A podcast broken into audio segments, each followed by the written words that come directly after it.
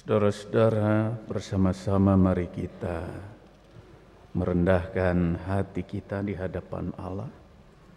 Kita berdoa untuk pembacaan Alkitab. Mari kita berdoa.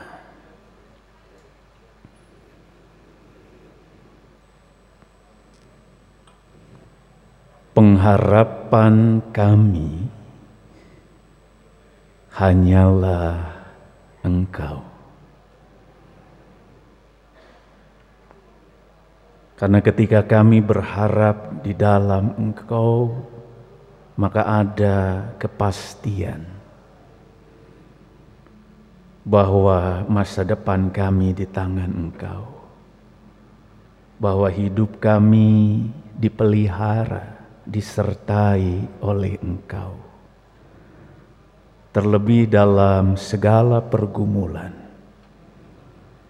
kami punya pengharapan bahwa Tuhan yang akan menguatkan kami. Dan saat ini kami mau belajar tentang pengharapan itu melalui pembacaan Alkitab dari Injil Yesus Kristus menurut Matius. Dan untuk itu kiranya Allah yang memberkati setiap kami. Agar kami boleh membuka hati dan pikiran kami. Membuka untuk setiap sapaan sabda Tuhan. Agar kami boleh mengerti dan memahami dengan baik dan benar. Hambamu lemah dan penuh dengan keterbatasan. Kiranya Roh Kudus yang menolong dan memampukan,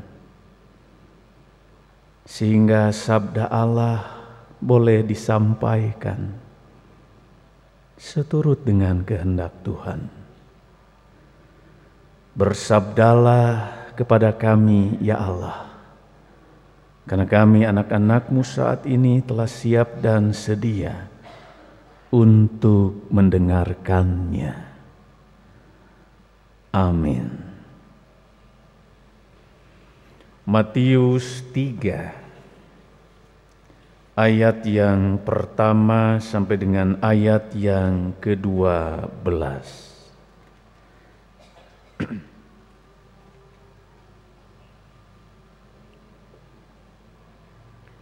Matius 3 ayat pertama sampai dengan ayat yang ke-12.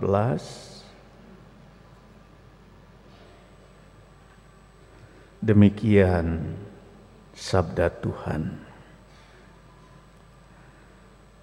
Pada waktu itu tampillah Yohanes Pembaptis di padang gurun Yudea dan memberitakan, Bertobatlah sebab kerajaan sorga sudah dekat. Sesungguhnya dialah yang dimaksudkan Nabi Yesaya ketika ia berkata, ada suara orang yang berseru-seru di padang gurun. Persiapkanlah jalan untuk Tuhan, luruskanlah jalan baginya. Yohanes memakai jubah bulu unta dan ikat pinggang kulit, dan makanannya belalang dan madu hutan. Maka datanglah kepadanya penduduk dari Yerusalem, dari seluruh Yudea, dan dari seluruh daerah sekitar Yordan Lalu sambil mengaku dosanya mereka dibaptis oleh Yohanes di sungai Yordan. Tetapi waktu ia melihat banyak orang Farisi dan orang Saduki datang untuk dibaptis, berkatalah ia kepada mereka, "Hai kamu keturunan ular beludak, Siapakah yang mengatakan kepada kamu bahwa kamu dapat melarikan diri dari murka yang akan datang? Jadi hasilkanlah buah yang sesuai dengan pertobatan. Dan janganlah mengira bahwa kamu dapat berkata dalam hatimu, Abraham adalah bapak kami, karena aku berkata kepadamu, Allah dapat menjadikan anak-anak bagi Abraham dari batu-batu ini. Kapak sudah tersedia pada akar pohon, dan setiap pohon yang tidak menghasilkan buah yang baik pasti ditebang dan dibuang ke dalam api. Aku membaptis kamu dengan air sebagai tanda pertobatan. Tetapi ia yang datang kemudian daripadaku lebih berkuasa daripadaku. Dan aku tidak layak melepaskan kasutnya. Ia akan membaptiskan kamu dengan roh kudus dan dengan api. Alat penampi sudah di tangannya. Ia akan membersihkan tempat pengirikannya dan mengumpulkan gandumnya ke dalam lumbung. Tetapi debu jerami itu akan dibakarnya dalam api yang tidak terpadamkan. Berbahagialah orang yang mendengar firman Tuhan serta memelihara dalam hidupnya. Maranatha.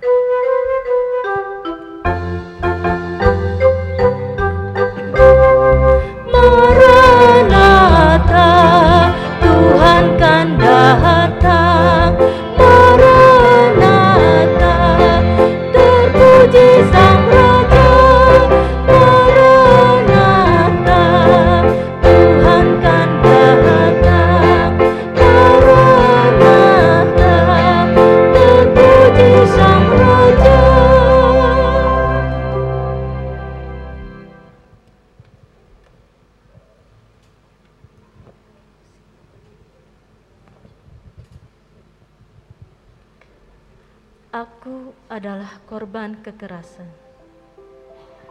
Hatiku hancur, tubuhku remuk, pikiranku kacau. Luka lebam ada di sekujur tubuhku. Identitasku menjadi buram. Siapa aku? Masihkah aku berharga? Kekejian mereka telah merusak masa kini dan masa depanku. Berair sudah hidupku Masihkah ada harapan? Di saat dukunganku butuhkan, tetapi hanya ada penghakiman yang kudapatkan. Tidak pantaskah aku mendapatkan solidaritas ketimbang mat tatapan mata yang menjudutkanku?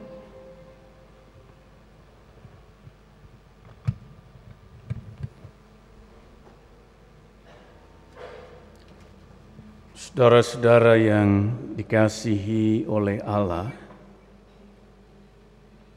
pengharapan pasti diharap. Pengharapan itu pasti di depan, ia tidak di belakang. Pengharapan itu bukan sekedar penghiburan semata Pengharapan itu sesuatu yang penting, bahkan perlu. Pengharapan itu nyawa, karena ia memberi tenaga, ia menghidupkan, ia menguatkan. Pengharapan itu sesuatu yang pasti. Dan kepastian pengharapan setiap kita hanya bisa ditemukan dalam satu pribadi yang bernama Yesus. Pengharapan pasti hanya dari dia. Pengharapan pasti diharap. Karena pengharapan itu sesuatu yang ada di depan, maka orang akan terdorong untuk tetap bertahan dalam segala pergumulan. Karena pengharapan itu ayah diharap, maka orang akan bergerak dalam karya. Maju dalam iman, bangkit dalam sakit. Tidak menyerah dalam masalah. Saudaraku dalam minggu Advent yang kedua ini kita diajak untuk menghayati arti penantian akan kedatangan Yesus Kristus dengan sikap yang penuh dengan pengharapan. Dan karena ada pengharapan itu, maka kita menyambutnya dengan aktif, bukan dengan pasif.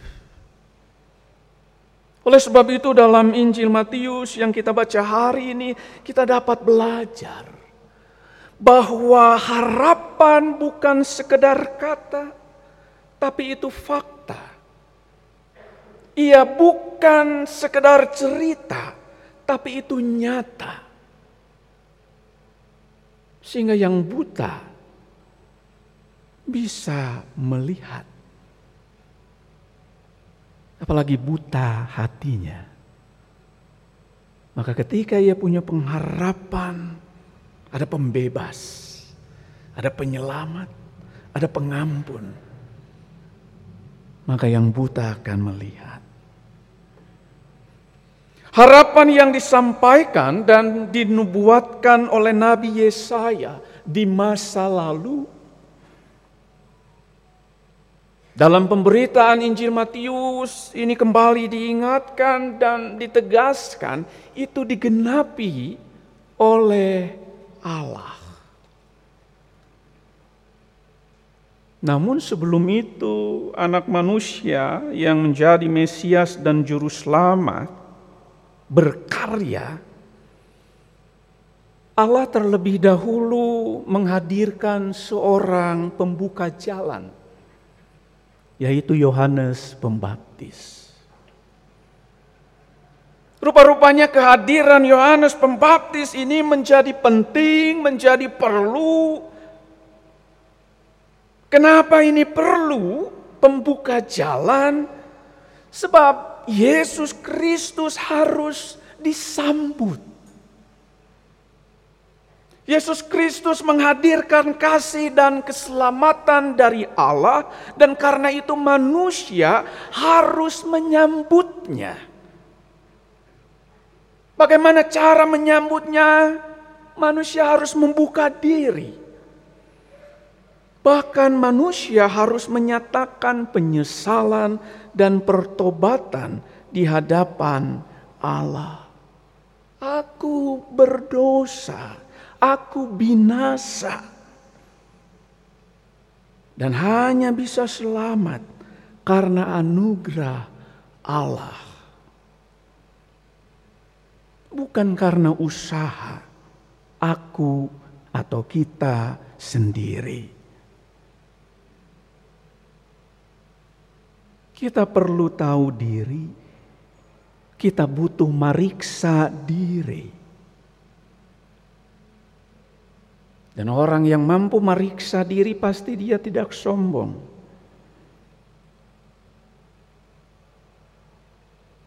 Orang-orang Farisi yang digambarkan oleh Yohanes Pembaptis, orang-orang Saduki adalah orang-orang yang tidak punya kemampuan dan keinginan untuk meriksa diri. Sehingga sering kali mereka lupa diri. Mereka merasa tinggi, merasa sombong. Seolah bisa hidup sendiri dan mandiri tanpa perlu mencari Tuhan.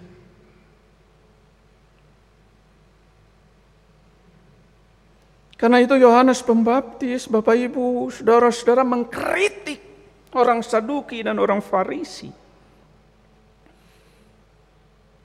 Sehingga dalam pemberitaan Yohanes Pembaptis dikatakan, digambarkan mereka sebagai keturunan ular beludak.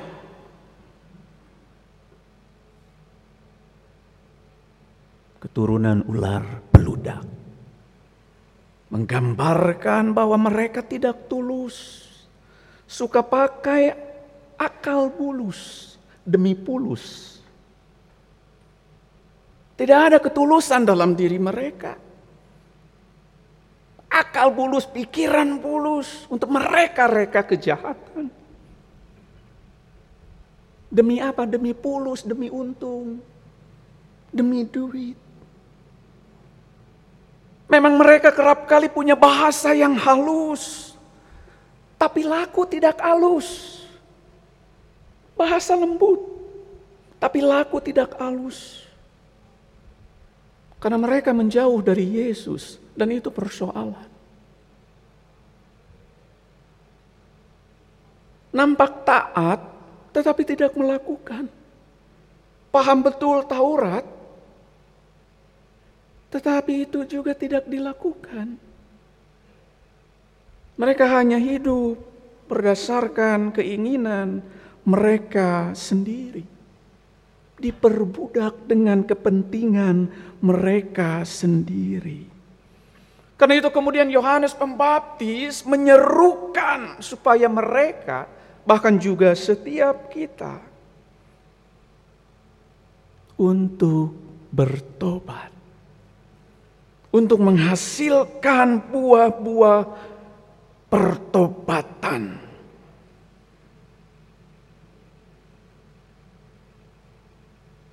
Yohanes mau terutama orang Farisi dan orang Saduki lurus hidupnya di hadapan manusia dan terlebih di hadapan Allah. Kalau lurus berarti tulus. Tidak mungkin punya akal bulus, tidak mungkin hanya mencari pulus, tidak mungkin jauh dari Yesus. Karena ia pasti fokus dan dalam kita menantikan kedatangan Kristus, saudara-saudara, bukankah kita juga harus fokus pada Yesus? Dan kalau kita mau fokus pada Yesus, maka membuka diri itu menjadi perlu, meriksa diri itu menjadi penting.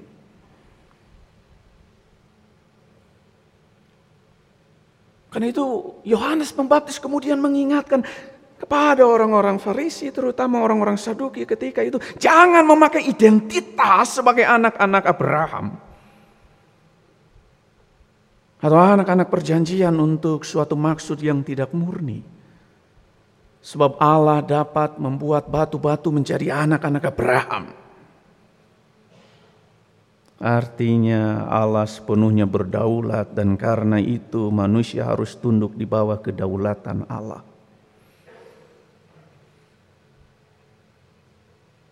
Nah saudara-saudara yang dikasihi oleh Tuhan Yesus Kristus. Firman Tuhan hari ini mengingatkan kita. Dalam penantian. Menantikan Kristus itu. Maka kita perlu membuka diri. Bertobat. Dan terus punya pengharapan pada Allah bukan pada yang lain. Agar kita bisa menjalani kehidupan kita dengan benar dan berdampak.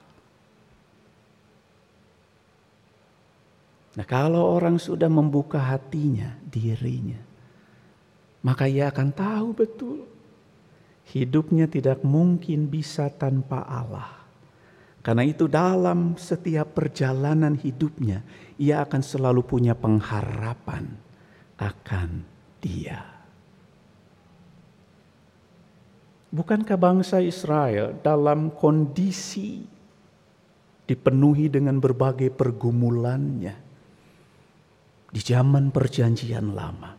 Mereka punya satu pengharapan yang besar, pengharapan mesianis pengharapan akan hadirnya seorang penyelamat, pembebas. Untuk itu Bapak Ibu Saudara-saudara mari kita merenungkan tiga hal yang bisa kita hayati bersama-sama. Tema khotbah hari ini mengingatkan harapan dan hidup yang berbuah. Bagaimana kita menjalani kehidupan yang penuh harapan? Yang pertama, maka tetap percaya. Tetap percaya. Walau sulit, meski susah, kita diajak untuk tetap percaya pada Yesus. Yesus ada, solusi nyata, berkat terasa. Karena itu kita perlu punya keyakinan yang kuat. Persoalannya kadang kala dalam pergumulan kehidupan kita, sebagai orang percaya kita lebih banyak pada meren. Sehingga bukannya percaya tapi cangcaya. Karena banyaknya meren. Tuhan itu penebus, Yesus itu juru selamat. Merennya. Engkau akan dipulihkan. Meren sih nama. Engkau pasti bisa bangkit bersama Yesus. Nyantenya. Ah buah-buah etama lain, buah-buah meren. Orang yang punya pengharapan pada Kristus dan harapannya itu adalah Dia, maka ia akan mampu menjalani hidup dengan percaya penuh, percaya pasti, punya keyakinan yang kuat untuk loba meren. Yang kedua, Bapak Ibu, saudara-saudara, firman Tuhan mengingatkan kalau yang pertama kita diingatkan tetap percaya, yang kedua jadi berdaya. Orang yang dalam penantiannya punya pengharapan yang pasti kepada dia, maka ia akan menjadi orang yang punya daya dan terus berdaya. Cirinya, usahanya, upayanya hente tidak berhenti mencoba, tidak berhenti berusaha, tidak berhenti mengupayakan banyak hal. Dalam susah ia tidak menjadi resah, tapi ia terus berupaya untuk mengatasi itu. Dalam sakit ia tidak berhenti, lalu menyerah dengan penyakitnya, tapi ia akan terus berupaya Bagaimana terus melakukan perawatan, pengobatan, dan sebagainya. Usaha hente eren. Karena itu kalau jadi berdaya maka kita akan menjadi sosok yang jadi kuat di tengah bahaya. Jadi kuat di tengah bahaya. Orang Saduki, orang Farisi tidak menyadari bahwa mereka tidak mungkin berdaya tanpa Allah.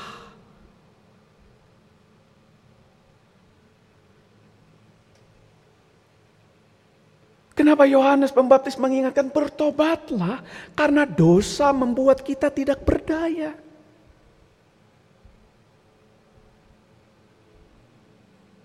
Tetapi beruntunglah pengharapan akan kehadiran, akan kedatangan Kristus itu terus diberitakan. Yang menegaskan bahwa meskipun engkau hidup dalam penuh dengan dosa, ketika engkau menyadari keberdosaanmu dari yang tidak berdaya, engkau akan mampu berdaya hidup bersama dengan Allah. Orang yang berdaya itu tidak siet. Karena ia tahu Gusti mual micen.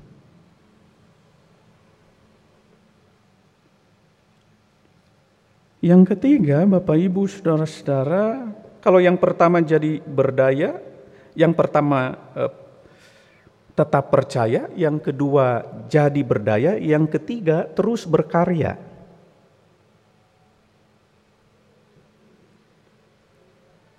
Manusia hirup lain supaya sempurna, tapi hirup ngarah ayah guna. Kita tidak bisa mengejar, aku mau sempurna. Akui saja kita tidak bisa sempurna, kita lemah, kita berdosa, kita tak berdaya tanpa Allah. Janganlah mengejar kesempurnaan kehidupan, tapi kejarlah bagaimana diri kita ini bisa berguna. Kalau berguna maka kita berbuah dalam kehidupan. Kalau berbuah, maka kehidupan kita dirasa terasa oleh orang lain.